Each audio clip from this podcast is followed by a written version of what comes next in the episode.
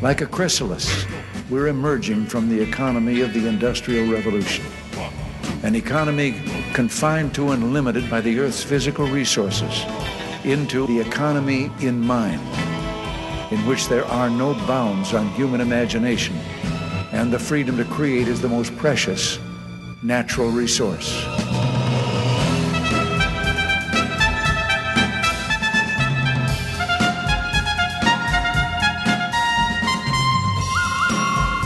Welcome to the Soul of Enterprise Business in the Knowledge Economy, sponsored by Sage, building experiences that connect, remove friction, and deliver insights. I'm Ed Kless with my friend and co host Ron Baker, and folks, on today's show, we have our interview with Seth David of Nerd Enterprise. How's it going, Ron? Going great, Ed. I'm really looking forward to speaking with Seth. This is going to be fun. Yes, yes. Always a great conversation with Seth, but let me read him in so we can get started on the conversation. After working as an auditor for a number of years, Seth is relocated from New York to Los Angeles, where he worked for a publicly traded company and several CPA firms before and during his tenure as president and founder of Nerd Enterprises. Since that time, Seth has become one of the leaders in the accounting industry at the forefront with his use of technology in accounting. Most recently, he has leveraged his experiences as an auditor in creating the bulletproof bookkeeping and accounting process. Welcome to the say to I should to, to to the soul of enterprise, Seth David. Thank you, Ed. It's great to be here. It's an honor. I really um I really just appreciate it. I love hanging out with you guys. I've had you both on you know, every one of my podcasts that I've ever done. Not that there've been that many, but anyway, I love talking to you guys, so I'm really excited about this. Well, you are a serial entrepreneur and a serial podcast creator, so I appreciate that. Ron, Ron, and I are boring and staid. Once we stick with something, we don't want to change it up much. You know, just leave it where where it's at. Mm-hmm. But but but Seth, you have a, a, reputation for for being as your your, your company t- title, Nerd Enterprises, to, for for being somebody who's at the forefront of technology. And you wrote a blog post that I thought was really fascinating uh, a couple of uh, months ago. Actually, I think it goes back to March of this year, and and I just thought the title was great, and I love your your take on it because you did a video with it as well. Why is the internet browser experience due for an overhaul? It's something that hasn't been updated properly, in my opinion, of course, in a really long time. If you think about it, there have been a lot of browsers over the years. Remember, the original browser was Netscape, right? That was the first browser. And if you read the hard thing about the hard things, you hear the whole story about how those guys built that browser and they thought they had this great model. They had raised all kinds of VC money to to launch it and they were going to charge like a low monthly subscription and they're literally about to launch and all of a sudden a company that you might have heard of called Microsoft comes out and says, "Yeah, we're going to launch this browser called Internet Explorer and it's going to be free." And that's how you're going to browse the web right? And it just crushed their model that they had millions of dollars writing on. And there was like, okay, we need to regroup and figure out what we're going to do next. And ultimately, very long story short, AOL was born out of that, I think, in some way, shape, or form. Anyway, so I and I just think if you think about how most browsers work, you know, they all have little different features, but by and large, it's the same layout, the same structure, right? And funny enough, Ed, more recent than that, I wrote an article called Living on the Edge and why I've now switched to Microsoft Edge, even though in general, not a big fan of Microsoft products. I'm much more of a Google guy. You know, I use mm-hmm. Google Work, I use Google Sheets and Google Docs and all that. But I love Edge because I feel like Edge now represents some of the changes I think we desperately need. Um, you know, most specifically, I think the biggest, how many times you see somebody's screen, and you may be guilty of it yourself, where they have so many tabs open across the top that you have no way of knowing what's in what tab. And I'm like, I work with a lot of people over the years, logged in one on one remotely with them. And I'm like, and I've watched them struggle because they don't know where the tab is that they're trying to click on to show me what, what we're trying to go over, which is a productivity killer right? And it drives me crazy. It's one of those things where you know the the you know they say necessity is the mother of invention but i think where you can recognize when that's happening is when you find yourself saying there has to be a better way. And that's i found myself saying that about the browser experience for a, for a while now in my house, it's I, am a very clean browser experience guy. My wife is the one that has like you know millions of tabs open at any one time, so yeah. that, that's a constant struggle. But I, I, will say this that that one of the things that I do, and I, I'm a Safari user, just because I, I, I used something called Brave for a while, Mm-hmm. Because it, it, it was it was it was based on blockchain, and there was going there was always this this promise of of micropayments, and experimented with that for a little bit. Nothing really came to fruition, and hey, maybe that's gonna gonna happen at some point where we get a, a better browser experience that also increases the security. But I switched over mostly out of out of uh, just, just because it was easier to integrate everything together because I use iProducts everywhere, and Safari mm-hmm. was just a better experience. They did come out with tab groups though, which I think even made my life a little bit better because what you can do is group tabs together and put them on another side. But it's just another layer of the same interface. It's not anything wholly different. And right. I'm just wondering if you if you think that what might change this is what Apple and uh, others, Oculus as well, uh, Facebook, where where the, the what's the the internet browser that we're going to when we have our goggles on, might, maybe mm-hmm. that's going to maybe that's going to be the new experience. Yeah. Well, I think when it gets to that point, you know, and it's all very minority report, you're just going to like think about whatever browser tab you need and it's going to come forward to you or you're going to like That could be scary. The... Maybe I don't want that to happen. Yeah. but I'll, I'll, tell you something about the browser tab. So, you know, Chrome has had that forever, but the problem is I can organize things in a in a in a tab group. As soon as I close Chrome, they're gone. Edge by contrast saves those Okay. And also, if I expand those groups, they still have very limited space. What Edge gives me that made me switch actually was a vertical tab grouping as opposed mm-hmm. to the horizontal one that every other browser has. With a vertical tab grouping, not only is it great that it can save it so I can close my browser, open it, and they're all right there again, but I have much more real estate to work with having the mm-hmm. tabs on my left side instead of across the top. Fair enough, and that, that just might be there's some personal preference uh, and and all that. I also do like the fact that on on uh, on Apple you can also, and I'm sure you can do this on Edge too. You can open the tab group on any of your devices, so they're all saved there, and you can move from one to the other. Yeah, you can. You have to be cool. logged in, of course. Yeah. With since it's Edge, you have to be logged into your Microsoft account, Microsoft but account. then everything right. syncs around. Yeah, right.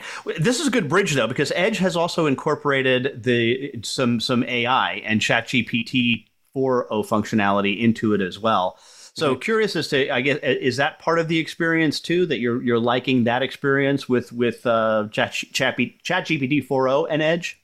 No, I don't like I don't because I don't no. like Bing and I don't like their search. I actually I used it for a while because I, I, I said I'm going to give it a fair shot if I'm using Edge, and so I started using their AI based kind of browser search. And honestly, I didn't feel like I got results as good as what I get when I use Google. So I actually switched my default search already just this week in fact, to Google. Um, and I played around with the Bing's, you know, version of Chat GPT, which I forget what it's called. Um, it's not Lambda. I, I, get confused now with all yeah, the different yeah. They've got these code names and stuff. Yeah, yeah, yeah. Um, anyway, I so I played with it. I didn't. I didn't like it. I didn't feel like I got good answers. Um, I, I, I Chat GPT. You know, I've gone kind of in and out where there are days and sometimes days on end where I'm logged into Chat GPT every day and I'm in it all day asking it things. And then sometimes I'll go for days without touching it because I'm just busy and I and the need doesn't arise, you know. And I I feel like I should be spending more time with it. But if we have time, I can explain. I've I've I've literally just been putting together a very significant research project for myself where I'm going to dive very deep into AI and go way beyond chat gpt because there's so much more out there that we're not talking about enough in my opinion. Like we're really i think selling ourselves short just talking about chat gpt chat gpt when you think about it at its core it can do one thing which is write. It can write mm-hmm. stuff for me right? Uh, beyond that not much you can do with chat gpt by itself. I actually mostly use it inside of notion because i live in notion. That's where i keep notes and all kinds of information. My all my work um, work management is done there. And a lot of times, what I'll find myself doing in Notion AI is I'll be writing something in there, and all of a sudden, I'll like the other day I was reading something, and I was making notes about what I was reading, and the term cognitive dissonance came up. And I was like, you know, I know the term, but I, when have I really looked up what it means? So I, I actually just asked Notion AI to give me a definition. And the beautiful thing, because it's in Notion and I have a page where I've already written a bunch of stuff, there's more context around it. So it not only gave me a great answer, but it gave the reason it was so great was it gave me the context around what the rest of the subject matter of what was on that page had to do with. And it specifically referenced that. It said, you know, it gave me the sort of strict definition. And then it said, in the context of what you're writing about here, you know, this is what it means. And, you know, so I use it a lot that way to make sure, you know, I, I'm a writer. I do a mm-hmm. lot of writing. I've yet to come out with a book, but I still like to do a lot of writing, which means it's important to me when I am writing and I choose to use certain words that I really understand. Like one of my pet peeves is when I see somebody using a word or a phrase incorrectly. It makes me crazy. Mm-hmm.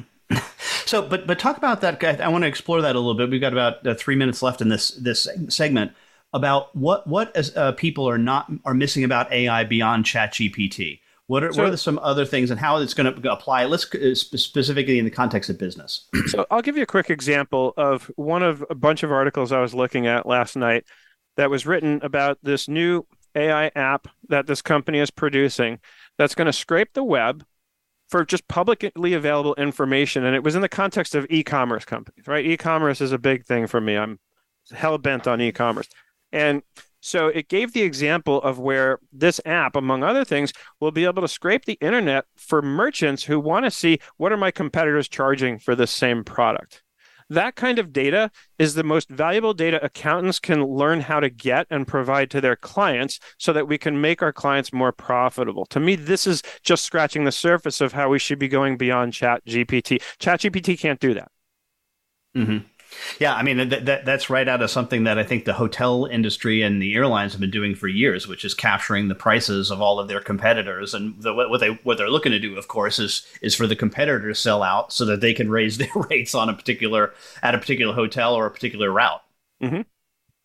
Mm-hmm. So, and here's a thought: How about using AI? Speaking of the hotel industry, I heard of a use case of this years ago, but I never saw it sort of come to market. But this guy who was working at an AI kind of company before we talked about AI like we do now, um, they were developing technology that would be scraping the web looking for reviews to collect data to provide to hotels as in what were customers complaining about? Like maybe they didn't like the pillows at this one particular hotel. It was designed to be able to look for consistent feedback that these hotels could use to figure out where to improve. And it could be a dumb little thing like, hey, nobody likes our pillow. You know, stuff like that i think is more important than what we're really hearing mostly about in terms of how to use chat gpt in the accounting world.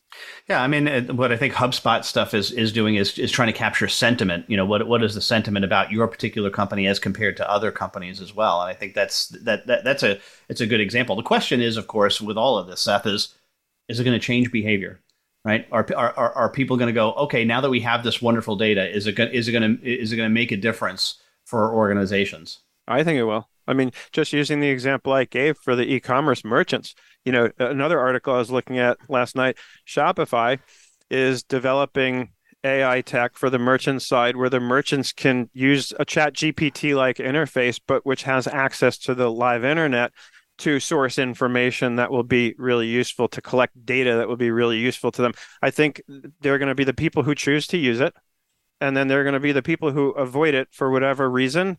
And those people who avoid it are either going to be forced to use it or they're going to in some way shape or form just get left behind. So i think one way or another it will you'll either voluntarily change your behavior or you'll be forced to or you'll be forced out. One of those three All right. the, the, the, the, whole quote about uh, if you don't like change, you're going to like irrelevance even less, right? From General Eric Shinseki. Well, yeah. uh, this has been great, Seth. Want to remind our listeners that they can contact Ron or me by sending an email to asktsoe at verasage.com. The website is thesoulofenterprise.com, where you can see show notes as well as previews to upcoming shows. We also have a Patreon channel available, patreon.com slash TSOE, where you can listen to the show commercial free and our bonus episodes. At a certain level, you can get a shout out like Blake Oliver at Earmark CPE did. Check him out at earmarkcpe.com. But right now, a word from our sponsors.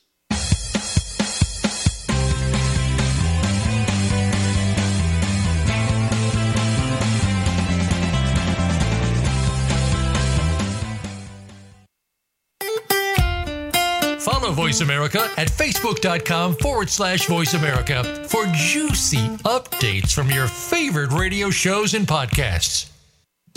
Have you ever read a book that changed your life? I sure have. Have you ever listened to an advertisement for a book so many times that you question the existence of God? Me too. Hello, I'm Greg Kite. I recorded the advertisement for Ron and Ed's book, The Soul of Enterprise Dialogues on blah, blah, blah, whatever. And four years later, we're all tired of it, especially me. But thankfully, there's a solution. For just $10 a month, you never have to hear my voice again. For a commercial-free version of The Soul of Enterprise, go to patreon.com slash TSOE and subscribe now. Sage provides accountants with compliance, reporting, and analytic solutions to do more for their clients. These solutions include education programs such as the Sage Accountants Network Client Advisory Service Program. This program delivers the tools to create, package, price, market, and deliver additional services to clients, increasing your profitability and delivering more value to your clients. Let Sage help you grow your business by visiting sageaccountantsnetwork.com. Voice America is on LinkedIn. Connect with us today.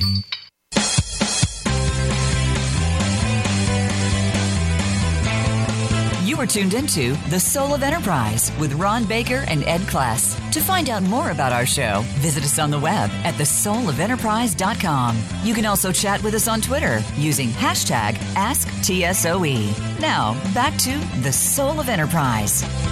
Welcome back, everybody. We're here with Seth David from Nerd Enterprises. Seth, you're one of Doug Sleeter's favorite people, and you're a mentor to Hector Garcia. So that's righteous and respectable company. So thrilled to have you on.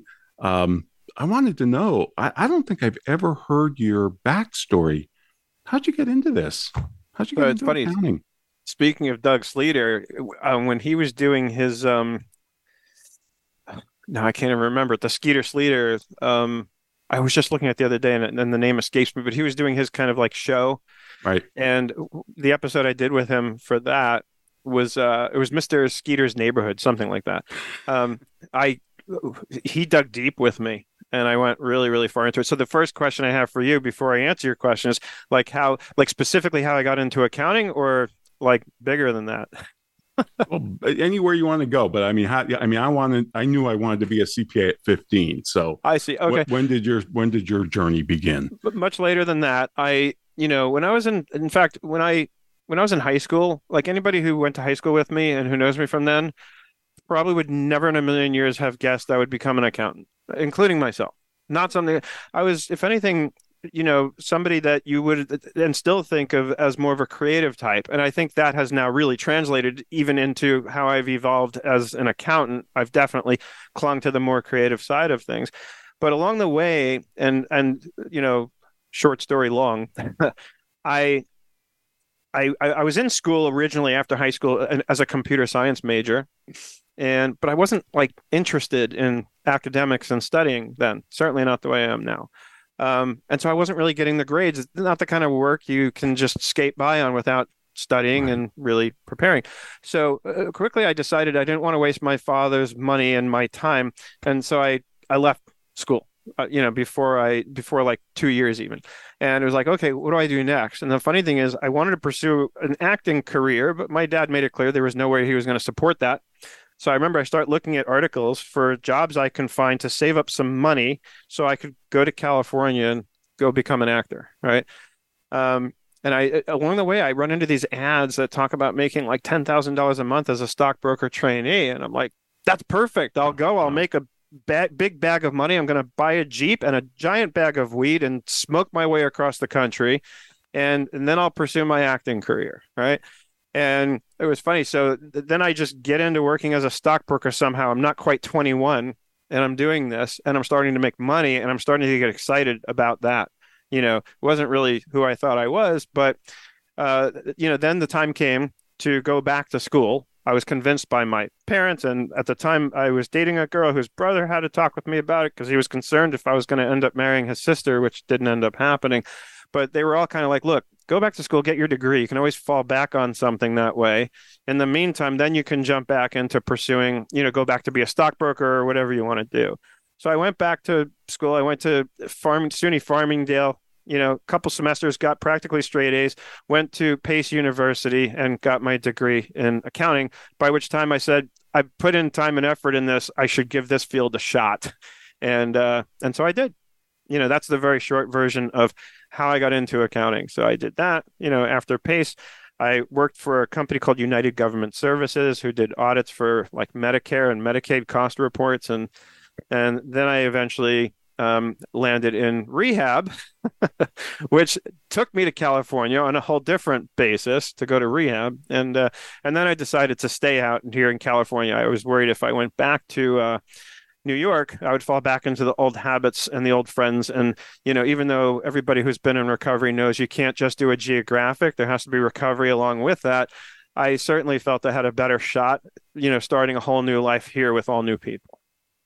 I mean, not to not to dive in, and you don't have to answer this, but I'm just curious. Did, Open book. Did did that start when you were a stockbroker? Was was it just the culture of the work, or it escalated? It escalated. It, it started. I mean, I was I started smoking pot when I was in high school and drinking like a lot of kids do and did. You know, probably when I was about 15 years old. Um, see, at 15, you wanted to be a CPA. I wanted to do drugs. right. Um, but so it started there, but definitely working as a stockbroker, it escalated. In fact, I remember one night I'm working for this guy who, again, at the time I was about 21. He was like 26 years old, making a million dollars a year or more. And uh, we went out one night and it was like I didn't even have a choice because originally I remember saying I, I've got a long commute. You know, I lived on Long Island. We were working in New York City, right off of Wall Street, and he's like, "No, you don't have a choice. You're coming out with us, and you also will be back to work on time tomorrow." And uh, long story short, that night he kind of literally said this to me, like exact words practically. You know, this is we learn how to work hard and play hard here which means we're going to go out and we're going to party in the off hours, but we're still going to show up on time and we're going to get the work done. We're going to make the sales. And that's the lifestyle. That's the life. If you want this, this is what we do. And so, guess what helped with that? you know, I remember one day we came in after a night of partying, and all of us, of course, except for him, were there on time. Uh, and this one guy turns around, he's like, "Anybody want a little bump?" And he was referring to cocaine. And we are all so dead tired, nobody had the energy to pick up the phone. So I said, "Sure." And I did a little bump, and I get on the phone, and like first call, I open up an account, thirty thousand dollar trade, boom, I'm making money, and now I'm like, "Holy crap, this stuff works!" You know and so it definitely escalated when I was working on Wall Street. Um, you know, and I suffered a lot of the same delusions that a lot of people who end up with a serious drug problem suffer from, especially in the beginning. That you know, we think, oh, I'm not going to get into trouble. I'll know when to stop. But in the meantime, this can be really fun and and really helpful. Wow, you, you remind me, Seth. Of, do you know Larry Kudlow? I, am not his, sure, honestly. He's he, he used to work in the Reagan White House, and he worked on Wall Street and he got involved in coke and religion was his path out of it. Hmm. Um, and it, it, he, he's very open about this on his radio program and in his writings. But what was your what was your path out of it? Devastation. I mean, I mean, ultimately, I was. It was like I I, I realized if I didn't get help, a my father finally got himself educated. He went to um, what were called Naranon meetings. A lot of people know Al Anon. It's like the sister program to AA right. that family members go to to learn how to deal with their alcoholic family member. Naranon is the equivalent sister program to Narcotics Anonymous. And so my father got educated about, you know, tough love. And long story short, he told he tells me one day, because I relapsed again, and he's like, Look, you're not going to get any more help from me if you don't go to rehab. I had actually signed something with him. We had it in writing that if I relapsed again, I was going to go to California and go to rehab. And I was like, I'm not going. I signed that agreement under duress and uh, I'm not going. And then he said, that's when he said, I'm, you know, that's fine. I can't make you go, even though we had an agreement, but I'm not going to help you with, with your finances anymore. Cause he bailed me out all the time. It was a classic sure. enablement scenario.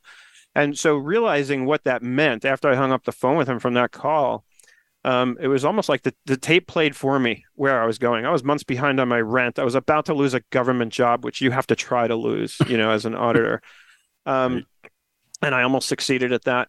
And so I thought about it and called my father right back and said, okay, you know, I'll do this, but if we're going to do this, we need to do it now before I lose my nerve. And next thing I know, I'm going up to my apartment, packing my stuff to go back to my parents' house on Long Island and wait until they could get a room for me. By that time, he had already done the research and uh, found the rehab that I was going to go to in California. So, so ultimately, my path um, out of it was definitely a spiritual program. It was the twelve-step recovery programs. Um, so it was definitely a spiritual process, just not necessarily religious per se. You know. Sure. Sure. And and still today, I I, st- I have a meeting that I've started that I uh, sort of run every single week on, on Zoom. after the pandemic, we went to Zoom, and I never, or before the pandemic, I mean, or during, we went to Zoom, and I never changed it back to in person because I now have people who log in from all over the place. Like I get a bunch of people from Las Vegas who love the meeting, and I'm like, if I go back to in person, they will lose their, you know, opportunity to join us. So, wow, oh, that's great. Um, well, you, you, know, the other thing that I've noticed about you is, and I think uh, the three of us share this this uh, common bond. You you seem to give away your intellectual capital, and I don't mm-hmm. just mean your knowledge, but connect. I mean, intellectual capital is much broader than knowledge. It's your social network, your cat, you know, connections, and all that type of thing. You seem to give it away, and I do that, and Ed does that because we think it forces us to replenish it and that's kind of what keeps you on the bleeding edge. Is is that kind of your philosophy? You know it's funny it really comes from the 12 step process and what i learned there. You know in the 12th step what we're taught is that we well let me illustrate this better by actually sharing a, an experience. So um, years into my recovery like probably between seven and nine years uh, I, I went to reach out to a new sponsor it was like I felt sort of out of touch with the process. I mean, I would go to meetings, but I really wasn't engaged in the actual work that much anymore. It had been years. Um, and I was actually trying to sponsor a guy, taking him through the work. We got to about the third step, and I honestly felt like, even though I had a lot of knowledge of what was in our books, I felt like I didn't know how to sponsor this guy. And I, am here. I am like, I've got this guy's life in my hands in some respects. Not to be dramatic, but there's a lot of truth to that. Sure. And I'm like, I feel like I'm, I'm going to hurt this guy. So I reached out and I found a new sponsor, and he said, All right, we're going to do this, but I'm going to take you through the process as though you were a newcomer. Are you prepared to do that? Are you prepared to set aside everything you think you know about recovery, God, whatever it is? And I said, Absolutely. I've been here long enough by now to understand the importance of taking direction. I'm going to put my confidence in you. And and so we started doing that work. And about seven or eight months in, I was invited by somebody to uh, do some service work at the. Uh, I, I, mostly ended up in the Fellowship of Cocaine Anonymous because that was my primary drug of choice, and I was invited to do some work at the World Service level, and uh, so I went to him. I said, "What do you think?" And he said, "Here's the thing." He said, "I know how busy you are. By then, I was already running Nerd Enterprises. You know, like I said, I was a number of years clean." And he said, I, so I know you get very busy, and I'm not going to tell you one way or the other what to do. He says, but I just really hope that you will reserve time in your schedule for taking others through the work. And I thought about it, and I understood why he was telling me that, and I'll explain in a minute. But that led me to go back to the other person who invited me. And I said, I'm sorry, I'm going to have to respectfully decline your request, as honored as I am that you've asked. And the moral of that story was that the importance of staying clean or staying sober is based on giving it away.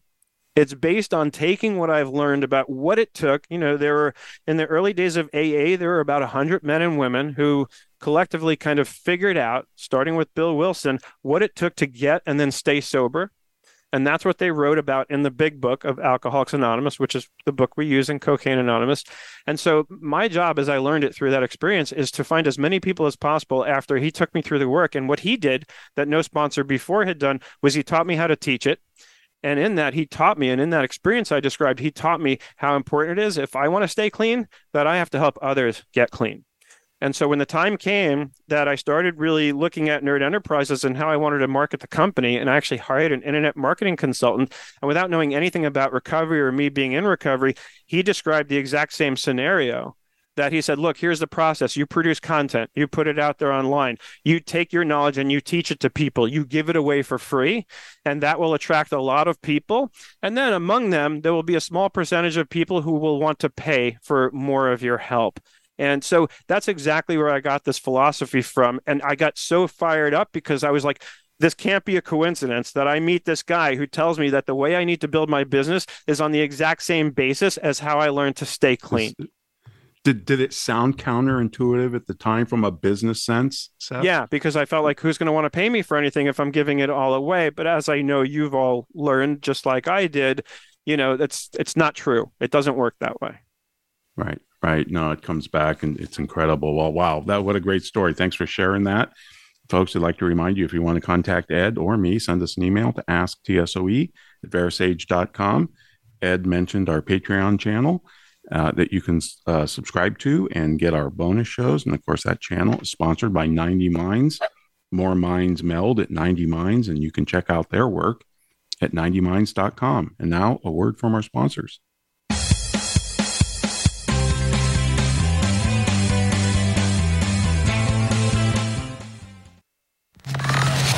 Enjoying our shows and can't get enough of us? Follow us on Instagram at Voice America Talk Radio and see what we're cooking up for you. Sage provides accountants with compliance, reporting, and analytic solutions to do more for their clients.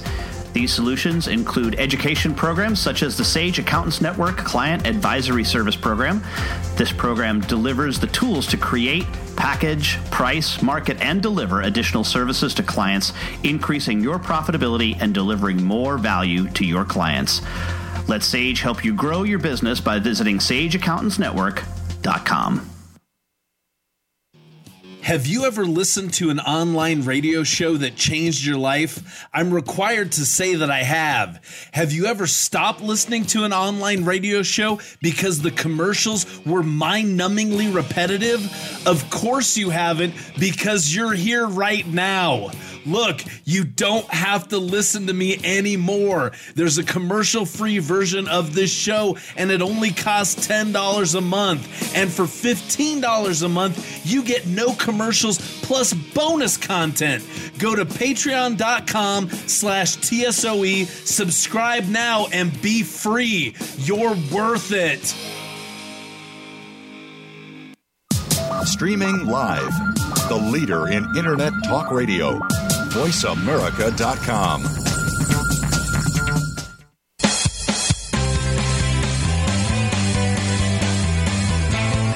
You are tuned into The Soul of Enterprise with Ron Baker and Ed Kless. To find out more about our show, visit us on the web at thesoulofenterprise.com. You can also chat with us on Twitter using hashtag AskTSOE. Now, back to The Soul of Enterprise. And we are back on the Soul of Enterprise with Seth, Seth David, who is, as I actually knew this previously, but I'm just going to bring it up again, a fellow PACE alumni. Go Setters. That's right. That's right. I actually forgot about that. Yeah, yeah. Well, I think you're a New York City campus, though. I'm sure, right? No, it's Pleasantville. Oh, you were Pville too. I, I was uh, College of White Plains, so I wasn't on. I took one class in Pleasantville, so Okay. um, just did a, a visit with my son two weeks ago up to the Pleasantville campus. So there you go. Nice. Yeah. Uh, so Seth, I wanted to get back into the the accounting side of things, and and you've had a transition recently that I'd like you to take us through, and that is you bifurcated your business. Talk a little bit about that. I did. So I years ago, um, I ended up hiring somebody who was actually a personal friend to come and work for me. I was talking to her one night and she was here in California, you know, essentially trying, you know, the, the cliche of trying to get an acting career going. And she was working little odd jobs at, you know, bartending and doing other things that a lot of people in the acting or, you know, when they want to be acting will do. And at the same time, I needed some help. I needed like an assistant of some kind to help me. I was doing too much of the administrative stuff. So after talking for a bit, I said, look, why don't we get on a Zoom? This was, believe it or not, Zoom was already around by, by this time, but long before, you know, the pandemic when everybody started using it. So I said, why don't we get on a, a, a video call and, and I'll share my screen, kind of walk you through what I need help with. And then you can tell me honestly, if it's something that you feel like you can do or want to do, great. If not, then no, no harm, no foul. And so we did, and I walked her through it, and she said, "Yeah, no problem, I can do this." And it was probably, at least in my opinion, it was a better way for her to make you know that side hustle money while she was trying to get her acting career going. But as it evolved, you know, she ended up starting to help with some of the bookkeeping, and before I knew it, you know, she was doing bookkeeping for clients rather than you know being an administrative assistant for me.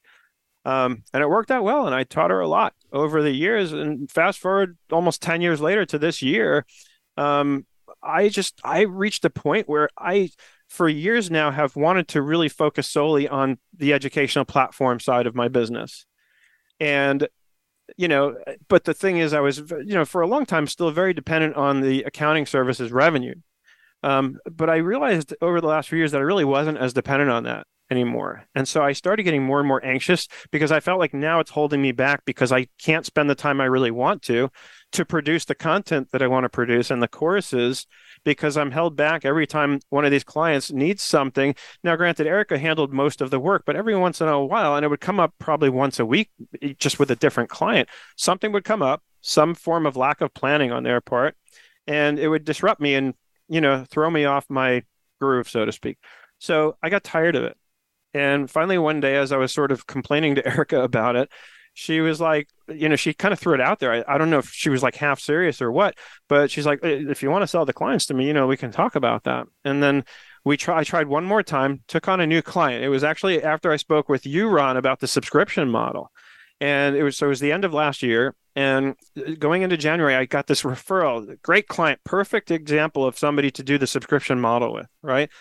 Um, and so I charged them a, a very high fee. You know, ended up being like seventy five hundred dollars a month, subscription basis, and just all in. We're going to do everything. We're going to do the bookkeeping. We're going to, you know, I'm going to dig in. It was a, a production company, which is obviously common here in Los Angeles, and they had a lot of finance leases that I really wanted to dig in, clean up the accounting, and then go through those finance leases back into the interest rates that they were paying, which I knew were exorbitant, and then put a plan together to consolidate all that and save them a ton of money. Like I really felt like I could bring a ton of value. The whole thing went sideways very quickly. Their VP of finance was very resistant. He was recording it the wrong way, and just it, it went very quickly downhill. And after that, I was kind of like, "That's it. I'm done. I don't. I just don't want to do this anymore. I can't stand working with these clients." And so after that experience was done, when I parted company with them, I went back to Erica and I said, "I want to talk to you about that thing you suggested." and and then we ended up just working out a deal you know we looked at the revenues from the clients that she worked on for me and came up with an arrangement she got a lawyer, I got a lawyer. We got the whole thing written up and actually went very smooth. You know, for the most part, a couple of bumps near the end, just little term details that didn't end up mattering. But uh, so as of July of this year, I was out. I was done. So sometimes things said in jest, right? You never know what that what, what that can lead to. I, I wanted to ask you about this because this is a con- conversation that I'm having often with a lot of the the, the folks that I uh, work with, and uh, one question that I will ask at, at conferences, especially for people who are doing CAS work, what does your A stand for? And they That's they funny. always kind of go, uh, uh, uh well, because uh, it's to me, it's either accounting or it's advisory. Mm-hmm. And the two are not the same. Like you can you and the way that that uh, our friend Tim Williams talks about it, he's like it's McDonald's or Ruth's Chris. Wh- which do you want to be? I mean, if you're going to run McDonald's, you can do client accounting services. If you want to run Ruth's Chris and be client advisory services, you got to stop doing just pure accounting for people. What are your thoughts on that? So let me let me go sideways on you with that one first mm-hmm. of all, because I freaking hate that term. I just despise it. I hate when people too, use it. I, I almost want to say I hate the people that use it, but I'll, I'll, I'll retract that statement. Right? I just despise it. I feel like it's one of those terms that people use to make themselves sound smart and sophisticated, even though you know damn well that a lot of people reading it when you write it or whatever, um, you know, d- don't know what that means. And that's a big pet peeve of mine is when people use an acronym in their written word without defining what that is. If you make me Google something to understand what you're saying, you have failed at communications 101. That's my opinion. Okay. So with that being said, I, I guess the first time I heard about it and then Googled it to understand what it stood for, I thought it stood for client accounting services. Either way, I will never you'll never see me use that term, that hashtag. It's it's freaking accounting services or it's advisory services. Of course it's for a client. Do I really need to clarify that? You know. so anyway, that's my two cents or ten cents worth. Even my dogs are excited now. Uh, well, on this, but on the sideways. Do you, but do you think that, that, that there is a, a, significant challenge in running either an accounting services business or an advisory service business, and those are oftentimes really two different things? Yeah, the accounting services I think of as compliance, right? And you know, I, I I'll say this. I think of something I learned long before I even became. Well, no, it wasn't before I became an accountant, but early in my experience working as an accountant I worked with a guy who, for a period of time, I went to work for him full time as his CFO. And during that time, he took me to this conference. It was called Mega Marketing Magic, and it was put on by Mark Victor Hansen. And um, it wasn't Robert Allen, even though he's co-authored a lot of stuff with Mark. There was this other guy, Alex Mandossian, who I think was the sort of other co-host of this conference. Anyway, at that conference, what I remember learning is something that I've also relearned many times from the two of you gentlemen, which is how they talked about passive streams of income and multiple streams of income. And so when I think about, you know, accounting services and and how compliance based that is, to me, my immediate thought is you will never scale because you will keep having to trade your time for money in that model. Even if you do a value based pricing system, even if you go to a subscription model, you still have to show up to earn that money at some point. The closest you can come to scaling is hire people to do the work for you, but you still have to make sure that you manage them well and provide the resources they need. And ultimately, at some point, you got to work with the clients, right? So you're still trading your time for money in some amount. Whereas, you know, the reason I so love the educational side of my business is because it's the opposite of that. And I feel like advisory represents the same thing. So not every accountant's going to want to go make courses like I do. But at least if you go to the advisory side, that's where you can scale because you won't be trading your time for money. You'll set up a subscription with somebody, you'll have it clearly defined what you're doing for them, and you'll go do it and you'll just produce. And it doesn't matter how much time it takes. In fact, you'll get better and better at your job, get it done in less and less time because you'll create systems that get you, that help you get the work done more efficiently, but at the same time more effectively, which means without sacrificing quality. Because I think sometimes we think of efficient as taking shortcuts and then losing quality. So I always like to qualify that. But um, I think that's the difference really between the advisory side versus the accounting services side. Is accounting services you will forever be trading your time for money. Granted, somebody needs to do it. Some people enjoy doing it, but um, I hated it.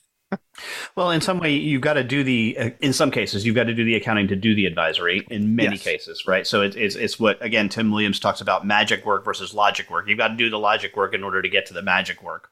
Yeah, right. Yeah. But it's still, but it's still a different business model, and I think that's where we we come down on is that it's it's definitely fewer customers or fewer members, whatever you want to call them. It's not going to be as as scalable, but it should be at a significantly higher price. I mean, at least that that's how I look at it.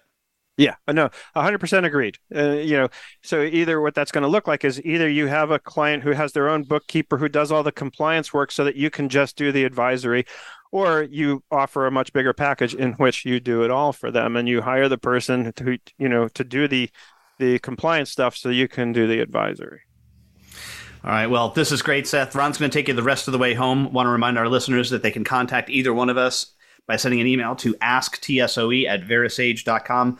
The website is The Soul of Enterprise. Show notes, previews to upcoming shows. Please go out to ratethispodcast.com slash TSOE, where you can guess what? rate this podcast. We love for you to do that because that helps others find the show. Write a review, and if you do, we'll read it on the air. But right now, a word from our sponsor and my employer, Sage.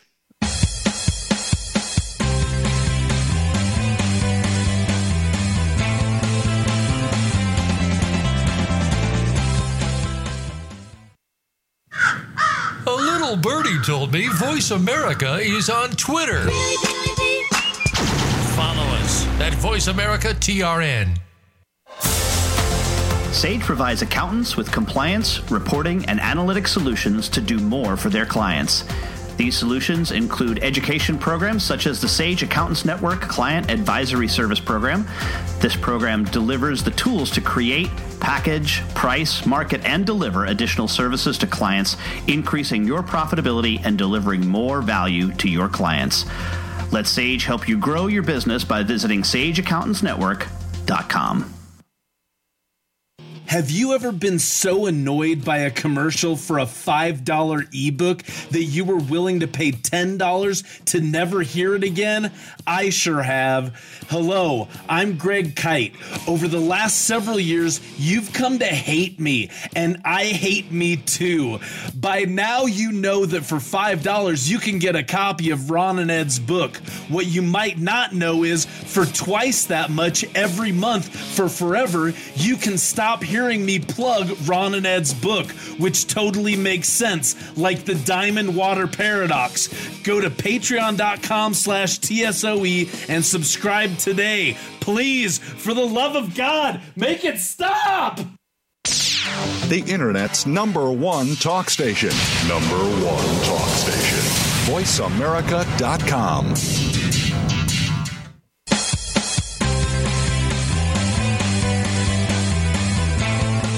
You are tuned into The Soul of Enterprise with Ron Baker and Ed Kless. To find out more about our show, visit us on the web at thesoulofenterprise.com. You can also chat with us on Twitter using hashtag AskTSOE. Now, back to The Soul of Enterprise. Welcome back, everybody. We're here with Seth David from Nerd Enterprises, and Seth couldn't agree more with what you said about CAS. Uh, these acronyms that some of these firms throw around, like like SMEs, or Mhm. we service the mid middle market. There's no, there's not customer alive that knows whether or not they're in the middle market because they just don't describe themselves that way. Yeah. I don't know why we as a profession do this, but that's a separate soapbox. Um, I wanted to ask you, Doug Sleeter asked me to ask you this, and I thought it was a good question because I've heard Doug say this multiple times, multiple places. Um, agility trumps ability. And you and him did a series of courses, I understand, on this. So can you talk about that? That brings up a lot of extremely fond memories. First of all, I want to say I I love Doug Sleeter. He I really have thought of him as my mentor, you know, in every possible way in this industry. You know, he reached out to me at a time when I was basically just sitting in my garage serving a local accounting clients, right? Local CAS clients. No, I'm just kidding. Um, and he reached out to me one day. I feel like he just plucked me out of my garage and put me into this world and started introducing me to people from Intuit. And it turns out people had seen my videos that I did. I had no idea anybody had taken note. I was just, I thought I was just being a schmuck putting videos up and being a little sarcastic, tongue in cheek about, you know, how boring accounting can be. But I was trying to make it a little exciting. And yeah, so I remember when he and I would do, uh, we did a lot of, um, we just recorded a lot of videos. Many of them never made it, you know, to anywhere other than like us reviewing them. But I remember he and I would do our, like, we would do it on Google Meet at the time. You know, I was doing a weekly Friday call for years, and and we would often talk about that topic of agility trumps ability, right? And I mean, it, it, the phrase itself should paint a pretty clear image. In other words, I don't have to be the most skilled person on the planet. Of course, I've got to have the skills, but in other words, if I have to choose, right, and this is where we get into uh, maybe even an argument, if you will, about you know what I'm going to say here. So the the question is, do I go all in on like a skill or a small set of skills and just get really good at that? Like we talk about picking a niche, right? And there's definitely benefits and advantages to that. And it's probably fair to say that, you know, in the beginning of your accounting career, you're you can't do that because you you need to get the experience that's going to inform you about what you want to specialize in. But what I say there then is that then your niche in the beginning is those small micro businesses who can't afford the rates that somebody like me would charge right? And who need somebody to help them with their accounting and and you need the work to get the experience. So you're going to fly under the radar with the rates you're going to charge in order to get the experience. And so that's that's how i match up those people with their you know best niche in my experience. So there's there's that level of thinking going really deep on one thing. But then there's agility. And what doug and i were really referring to when we talked about this is you know the ability to be agile with respect to let's say tools we talk about all these different apps and i for years and still now i talk to so many accountants and bookkeepers who you know they struggle with it still. Like oh my god there's so many apps out there. How do i choose what app to use for this thing or that thing? And a lot of times what i what i settled in on for a lot of this first of all the agility refers to your ability to have a bunch of these tools in your toolbox. And when you understand how they work and what they do well and what they don't do well and the fact that there's going to be a fair amount of overlap between them so a lot of people will say when I started using Airtable, people were like, "Are you going to replace Smartsheet?" I'm like, "I don't know, not necessarily." You know, and even today there are things that Airtable does really well that Smartsheet may do a little better, and vice versa. Um, so the answer is the, the agility that that he and I would talk about refers to the fact that you want to have this these this set of tools in your toolbox so that when when a client comes to me and says, "Here's my problem," here's what I'm trying to solve.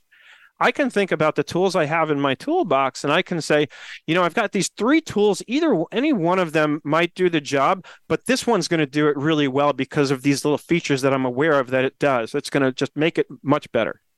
That's I, that's what that's what it means to me when Doug and I would talk about agility trumping ability. That if if you're agile, if you're able to move around and not get overwhelmed and not be in fear about having to learn the apps, but rather embrace it, take it in, welcome it, um, I was doing a meditation recently that was called a lakes meditation, and she talks about how when you drop a rock into a lake, the lake receives that rock, it takes it in, right? It doesn't resist it. It doesn't spit it out. It can't, right?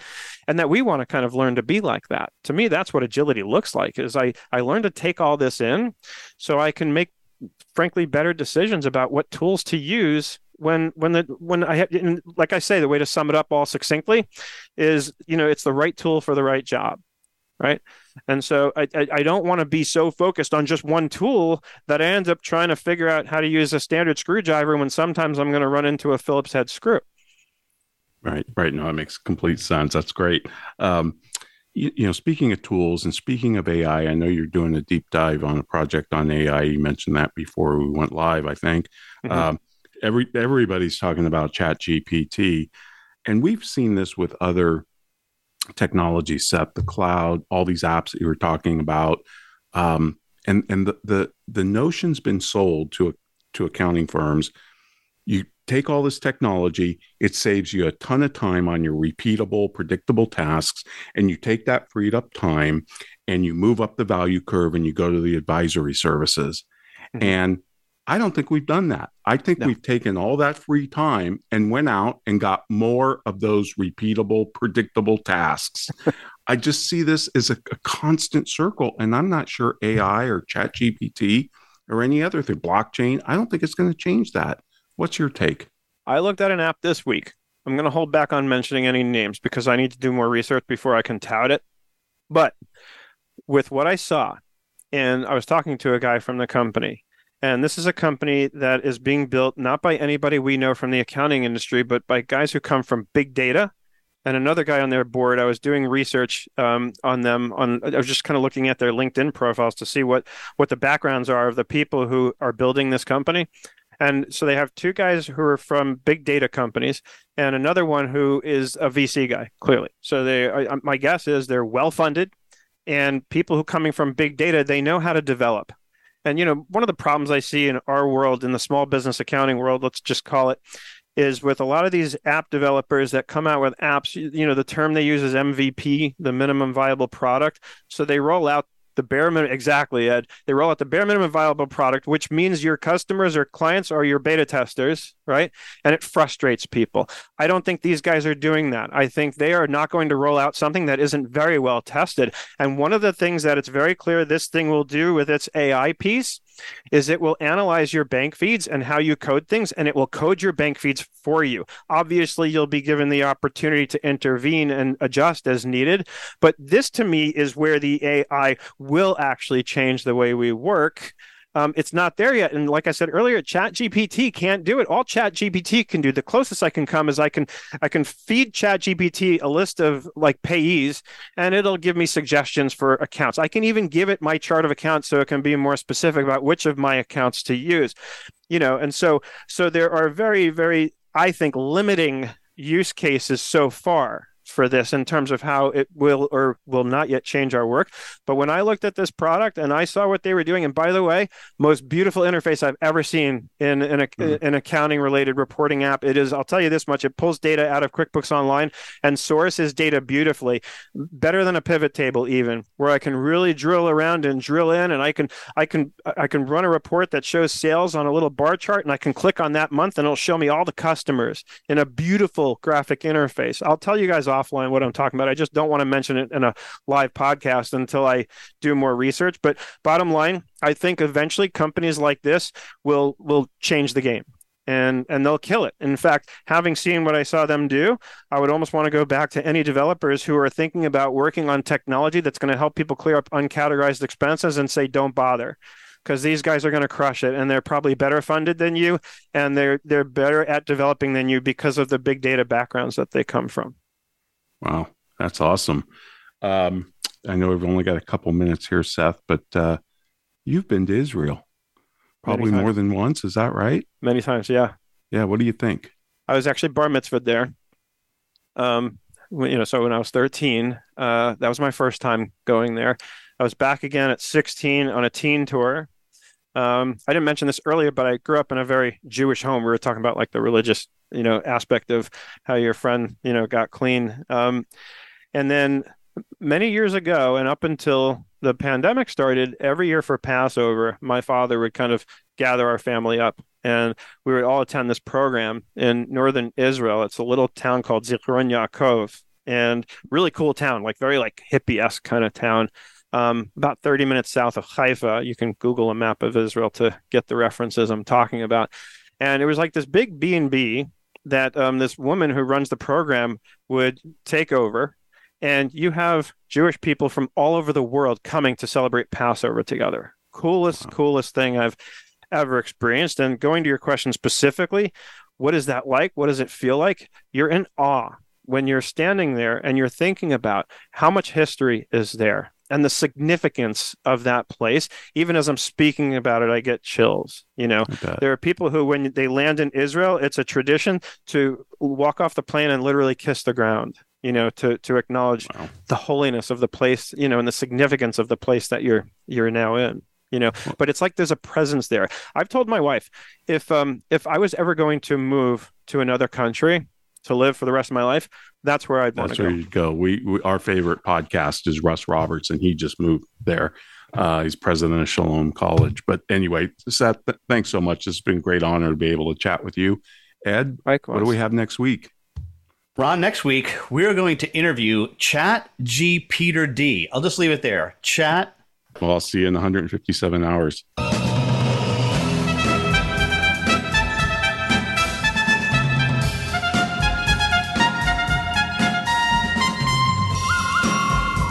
This has been The Soul of Enterprise Business in the Knowledge Economy, sponsored by Sage, building experiences that connect, remove friction, and deliver insights. Join us next week on Friday at 3 p.m. Eastern, that's noon Pacific, with our conversation with Chat G, Peter D.